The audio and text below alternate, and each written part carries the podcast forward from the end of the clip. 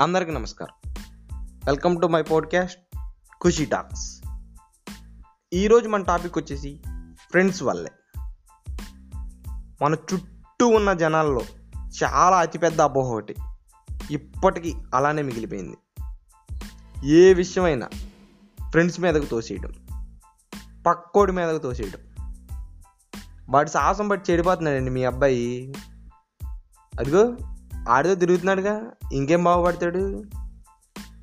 కలిసి తిరుగుతున్నారుగా మాస్టరు చెడగొట్టేసి ఉంటాడు ఇలాంటి రకరకాల వంద స్టేట్మెంట్స్ పాస్ చేస్తారు మన చుట్టూ ఉన్న వాళ్ళు.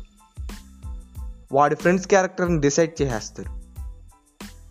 నాకు తెలిసి ఇలాంటివన్నీ కేవలం సాకులు మాత్రమే.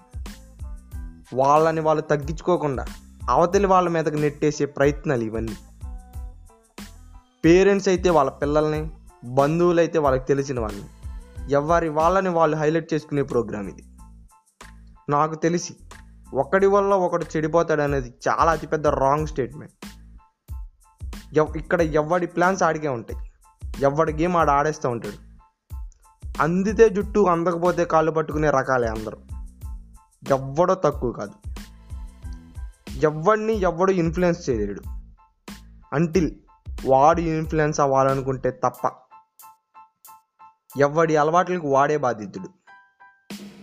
మా అబ్బాయి బంగారం అండి మా అబ్బాయి వెండండి వాడి ఫ్రెండ్స్తో తిరిగి చెడిపోతే బాహుబలి అంత ఫైటర్ అండి అనే పేరెంట్స్ కానీ బంధువులు కానీ ఎప్పుడైనా ఏం చేస్తున్నావురా? పోనీ ఏం చేస్తే బాగుంటావరా అని అడుగుతారా?